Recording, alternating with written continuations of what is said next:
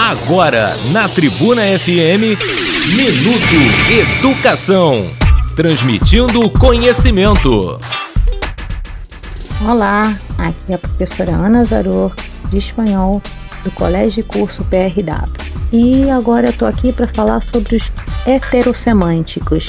Então vamos lá, vocês devem conhecer isso aí com outro nome, como falsos amigos ou falsos cognatos. Então vamos pensar no nome: heterossemânticos hétero diferente e semântico tem a ver com o significado. Então são palavras que para gente em português dão a impressão de ser uma coisa, mas que na verdade tem outro significado completamente diferente. Por exemplo, típicas palavras: escoba, esquisito. Esquisito é algo delicioso, gostoso. Mais uma, embaraçada. Embaraçada é grávida, não é envergonhada. É, pelado pelado é careca.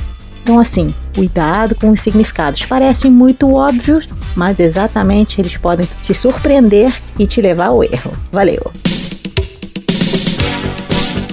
Você ouviu Minuto Educação transmitindo conhecimento de segunda a sexta ao meio-dia.